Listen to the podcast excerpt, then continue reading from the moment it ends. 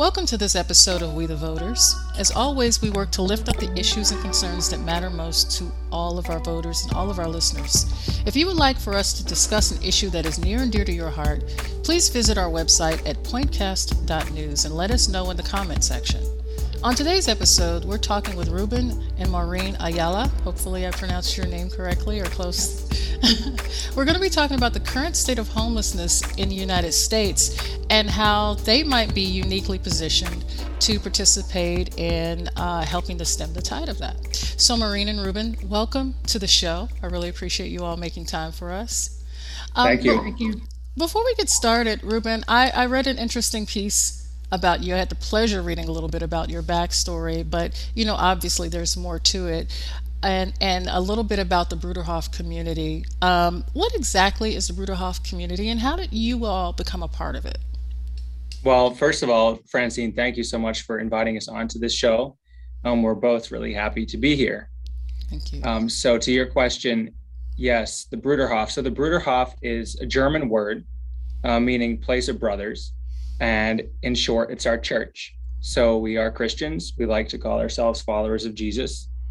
Um, and we are both full members of this church. And it's more than a conventional church that we go to every Sunday, it's actually a church community. So think of it as um, being with your congregation 24 7, living and working together. Um, and both of us have decided to um, pool our resources with other families to live this way intentionally to try to serve Christ. Mm-hmm. Um, as for me, um, I decided to join in 2019. 2019. Mm-hmm. Um, full members um, take their vows after the age of 21. Um, and this was a process for me, even though I was raised within the community in different locations worldwide. Okay. Um, yeah, so it was a journey for me um, just finding faith for myself uh, mm-hmm. uh, because I believe that God doesn't have grandchildren. So that's a really that's a really short short answer to like a long and big question, but yeah, hopefully that's helpful. Now you you mentioned being raised in the community, so you probably have a unique perspective that a lot of people don't have. Um, and growing up and then having to deal with probably your peers who were not a part of that community. What was that like for you? Sure, that's that's a really good question because um, I'll start by saying that um, the majority of my family um, on both sides, both uh, my father and mother's family, are not members of, of this intentional community. So even my uh, fairly direct family and, and extended family, um, I interacted with a lot as a child um, outside, you know, of the compound, as it were, or this village of believers. And so I wouldn't say that I ever had a problem um, like communicating these differences or the uniqueness of my perspective with people who weren't um, from this faith tradition. Um, but it definitely always leads and always has led to really great conversations about why I do live here. Mm-hmm. So that went through my childhood, the different places I lived, the different schools I went to, um, and different, you know, birthday parties I went to were different, just different regular life stuff. Right. So definitely. Now, you mentioned something about a vow. What is that like?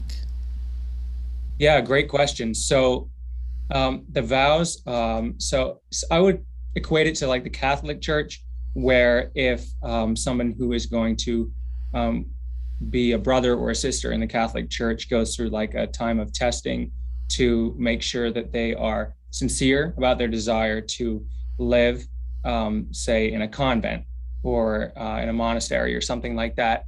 Um, it's very actually very similar with our church where um, you express publicly that you want to live out this faith. Um, and then the vow itself, um, it's a, a, series of questions that are asked to you in public that you've obviously already agreed to and spoken about with the other members, maybe in some formal or informal meetings with people. Um, there's no set rules of how this um, time before you actually take the vow um, takes place. It's really different for everyone. Uh, my wife and I had very different experiences of how we actually got to the, the ceremony of taking the vows, but the vows themselves were the same. Um, where we pledged to um, obviously give ourselves to our brothers and sisters in Christ. And one really important point is, and I think the biggest thing probably for a lot of Americans to hear is we also pledge to um, give our money, our resources, 100% of them to our brothers and sisters. And mm-hmm. everyone's doing that. So that's that's a big deal. that's a big deal to Americans. And we'll touch on that a little bit later. But before we do, Maureen, let's talk a little bit about your journey into the community. You were brought up, and I guess your vow experience was different. But tell us a little bit about what led you to the point where you are today. Yeah, so I was actually born in the community myself as well. I've lived in many different locations. The Bruderhof is an international church, so we have communities all over the world. So I my life started in England actually. So I guess I'm British and I'm Nigerian and American and Swiss and a bunch of other things. um, so my family is very diverse. Right. Um, so obviously, I had all that sort of heritage and background in my life and growing up. Um, I grew up on the community, and but I'm not sure if Ruben mentioned it or not.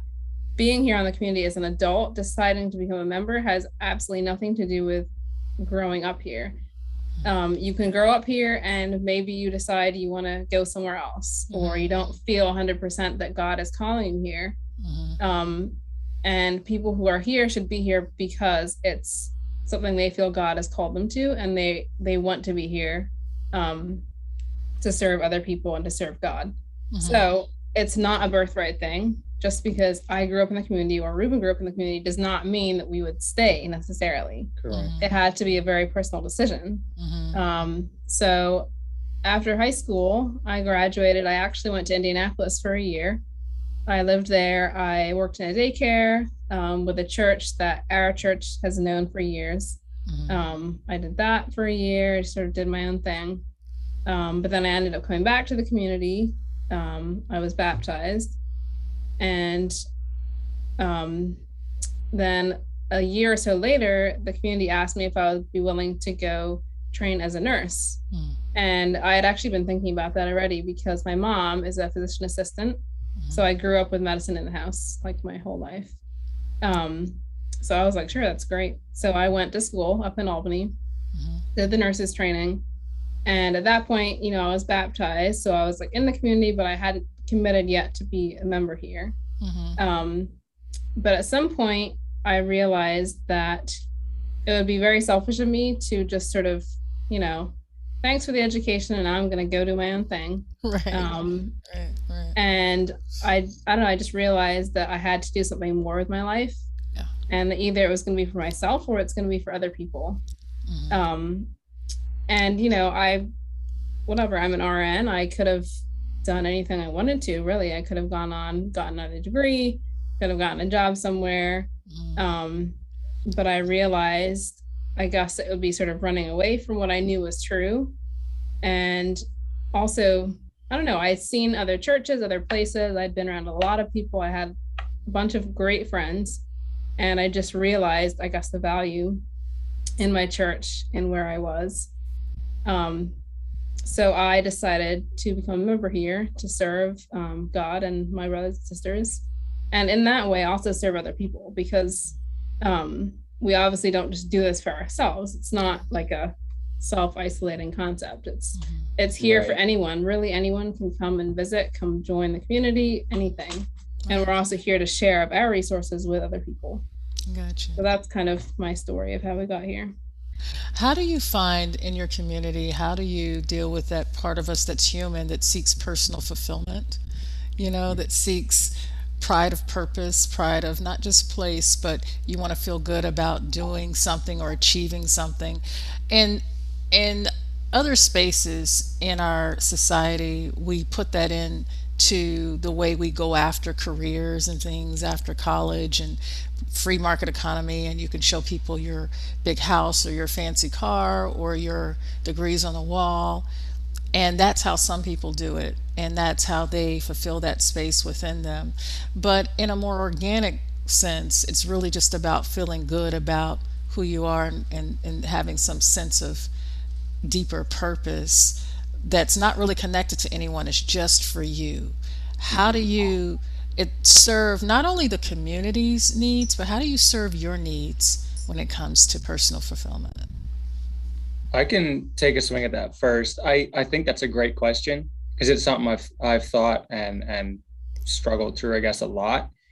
I think that first of all, like finding personal fulfillment is not a bad thing. I don't think it's something to necessarily fight against. I think that um, it's um, very similar here. Um, you know, living this way, even though it's a vastly different lifestyle than you know just regular American suburbia or whatever you want to call it. You know, the American dream. Um, I I'm a teacher. Um, the example I'll give is I you know I go to the community school that is actually a non-public school that uh, people are bused to who have nothing to do with the church. Um, so it's a school open to the public. Mm-hmm. Um, I see that job as my way, and it's definitely one of one of my ways of fulfilling, finding purpose. Um, you know, doing my best for something else. Um, I do a lot of reading. I do more research than I would have to to be, you know, okay at my job. Mm-hmm. Um, but I love it, and um, I, you know, find fulfillment in in doing a good job at my job, um, even though I'm in this context of a shared life. Um, so I think that it's it's an an everybody issue, and you just have to maybe the pathway of of finding that is different. And yes, it's not um, it's not maybe as visible because I am living together with many other people. Um, but then, you know, I think to myself, okay, what, why, why should I place so much value on visibility or like fame, for lack of a better word? You know, like I can still do good, good work um, that is recognized by the people who it needs to be recognized by. But you know, my face might not be on a billboard, and, and that's okay. I'm okay with that. So I think it's a combination of, I guess I'm saying both things. Yes, it's it's something personal fulfillment is something that we all need to deal with. It's not necessarily bad, but um, maybe a less visible version of it is is what I've decided to go with. Mm-hmm, mm-hmm. Good, good. Um, now you mentioned that there were similarities with the vow piece being similar to how someone might take a vow when they join or become a member of a monastery. But when uh, doing research, um, there were a lot of comparisons to uh, Mennonites, Quakers, Amish, not so much for how one dresses or what have you, but for the context of it being considered a Christian Orthodox community that was voluntarily receiving and accepting people. But obviously, there are differences, right? What would, if someone knew of those communities, what would be the difference between, say, your community and perhaps one of the, like the Quakers or the Amish?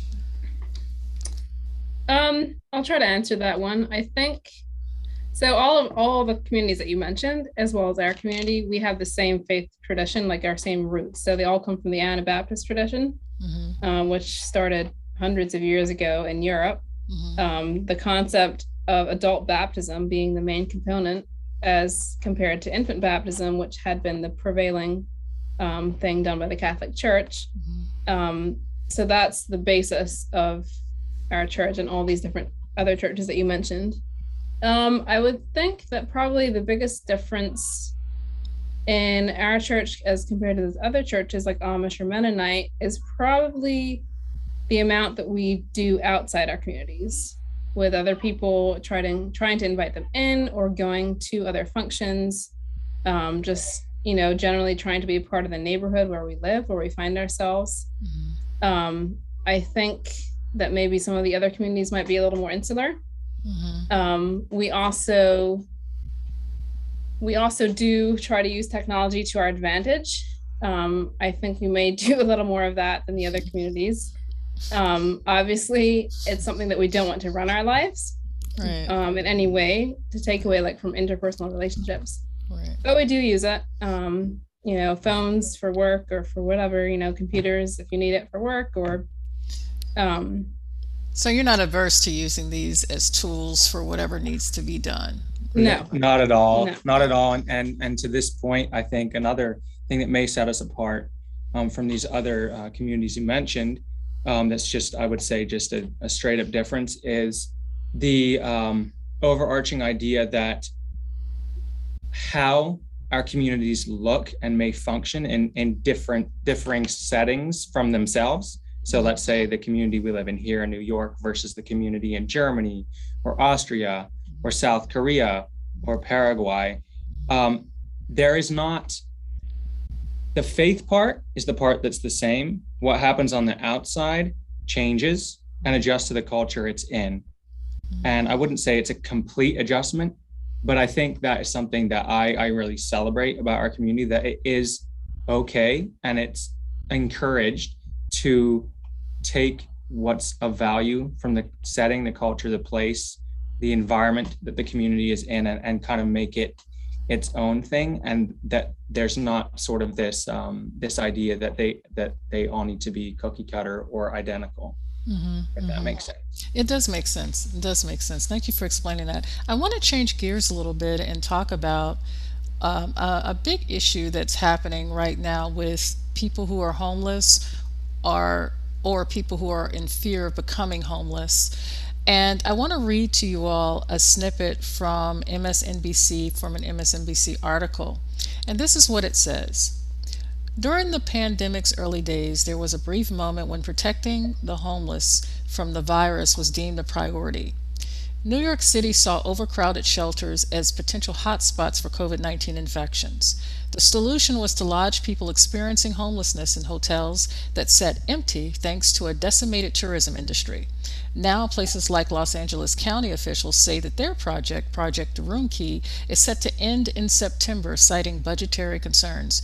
And New York City has likewise begun to shut down its hotel lodging, lodging program and has already begun shipping people back to shelters. Now, opponents of the relocation plan say that residents should be able to stay at hotels until they find permanent housing. So, just sharing that quote with you all, I'm sure you can sense like the conflict that people may have because in that group of people are also included families and children, you know, and you mentioned being a, a teacher, Ruben. So I want to kind of tie that in here in a second. But in a in a very basic or general way, how has your community engaged in issues like homelessness? Sure. So I guess I'll go first because the mm-hmm. first thing that pops in my mind is at the beginning of the pandemic, I was teaching in the public uh, public school system of New York City. I was teaching high school in Harlem, um, and taught some homeless students.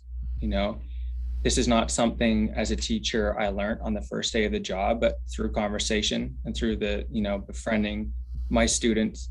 Um, obviously, information travels, and um, so this is absolutely something that is personally close to my heart. And yes, I think that in thinking about this issue in context of our church and, and what our church does, it's a very good question. Um, I would start by saying that because all our resources are pooled, this um, gives opportunity for our church to, on a fairly regular basis, help uh, monetarily with um, helping people in our localities, wherever that might be, um, maybe run a food pantry, um, do some things to uh, house some people. Um, this is something that goes on often. Mm-hmm. What does not happen often happen often um, that I haven't seen yet, which is something I think would be worthy of, of thought and possibly action, is um, actually seeing how we could um, more actively, I guess, go out and, and meet some of these people face to face and tell them about, you know, this lifestyle that I've chosen, that we've chosen to live, and how it may be a very um, valid way of answering their issues. Um, why do I say this? Because I, I believe that a big reason why we have homelessness in America is just because of the way our um, free market capitalist system is set up. Um, once you're down, it's hard to get back up because it um, it's our our economy is run off competition. Mm-hmm. Um, it's also that's also human nature. Mm-hmm. Um, if there's winners, there tends to be losers as well.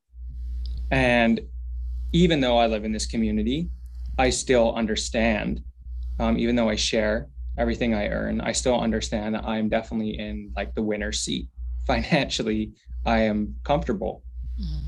And that's something to take note of. And I think it's something that as a as a believer in Christ, I need to be serious about doing something about and, and lend not just a helping hand, but being willing to walk through life with these people. And I think that is something that our church's entire uh, philosophy or mindset does actually answer if if I as a as a member take that seriously that look this is a place that can answer everybody's needs financial emotional spiritual whatever it is as long as it's open as long as the doors are open so i don't know if that really answers your question but that's just the first thoughts that come to my mind well we're going to think out loud together and see awesome. if we can get there but and and you hit on and i'm just curious have you you mentioned the student but have you had a close relationship with someone? Either one of you can answer this. A close relationship with someone who has had to deal with what homelessness is, and and have you ever traveled that journey with them as they tried to figure it out? And what was, if so, what was that like? Well, the first person that comes to mind is my father. my father was Puerto Rican. I'll, I'll call him a Puerto Rican immigrant because he immigrated here in the in the 60s as a child when Puerto Ricans were viewed and still sometimes are as non-American, un-American. Um, my father was uh, kicked out of his house at 13 um, and was homeless for a little over a year. So the biggest insights into the issue of homelessness I have are from my my own dad. So um, talking to him about living under the Brooklyn Bridge um, talking to him about navigating gang violence, the public school system as a 14 year old with no nothing and no one and nowhere to go, literally a wow. cardboard box. Wow. Um, him taking me to the crack houses um, that he's he slept in and saw everything and and try to survive. Mm-hmm. Um, I guess those are those are my my insights into it from a pretty personal place. Um, seeing how that affected my dad emotionally long term, mm-hmm. mm-hmm. how he would have reactions to the amount of, of stuff people had around him, even as a 50 whatever year old man, still certain things would, would be triggers for him. Mm-hmm. Um, and then just growing up um, with someone who had that survivor's mentality mm-hmm. of never taking anything for granted and, and also responding differently than the re- or I noticed responding differently than the majority of other people around me responded to different situations. Sometimes in a positive way, sometimes negatively. In it, I'm, I'm sure you understand what I'm trying to say, but how this profoundly impacted his life. Um, and, and, and impacted the way that you saw the world, perhaps because you he's your father, right? Correct. And we we love our parents, so that has to have some sort of residual impact on how you see the issue or issues. Sure. Um, yeah, yeah, that is pretty personal. Well, well, people are homeless for a host of, of different reasons. And so it's difficult to imagine one community such as your own being able to address all of those reasons um, without having to think it through or plan it through. Um, especially when it comes to, uh, and you hit on this point, when it comes to addiction or mental illness.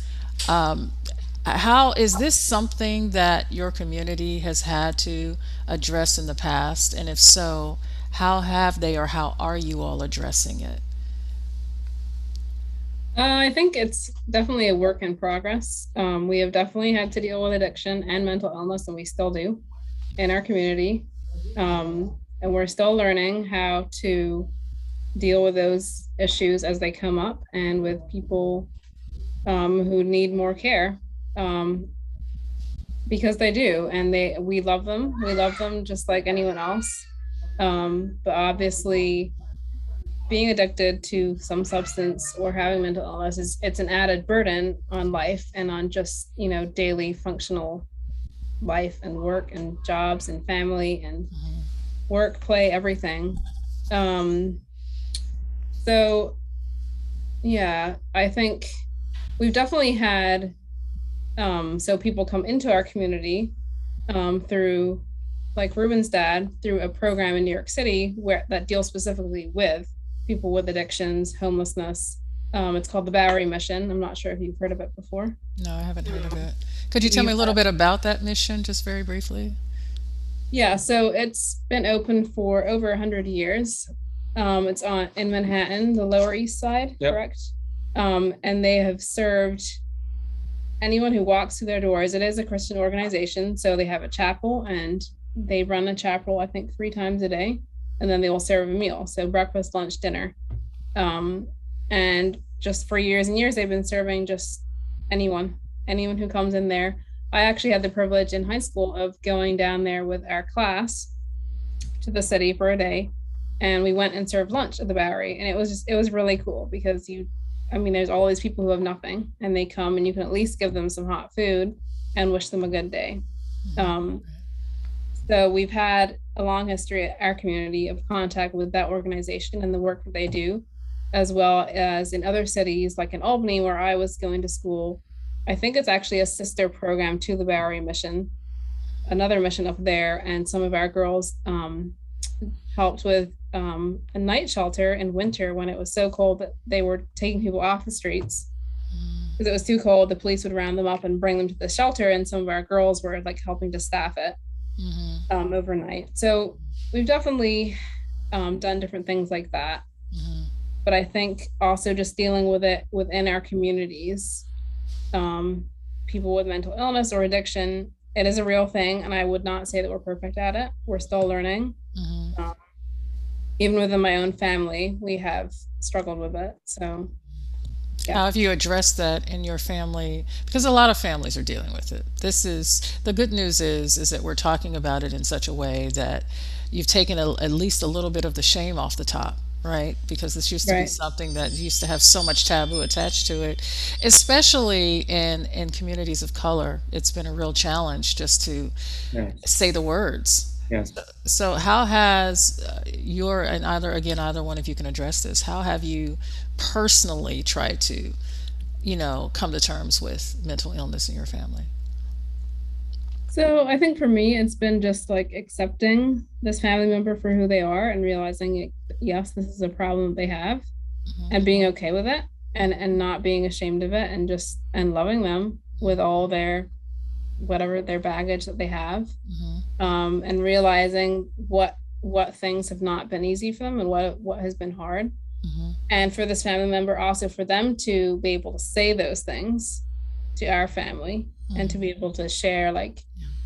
What has been hard for many years like what they've been struggling with and i think just to talk about it is is like a huge starting point Mhm. um, and then obviously in a communal setting for other people to understand um, the trauma or the the pain that they deal with on a daily basis Mhm. and to be able to deal with that in a positive way and to be able to support them Mhm. so i think a lot of it starts with just plain old talking about it Yeah. and just being open Yeah. saying this is what it is Right. Right.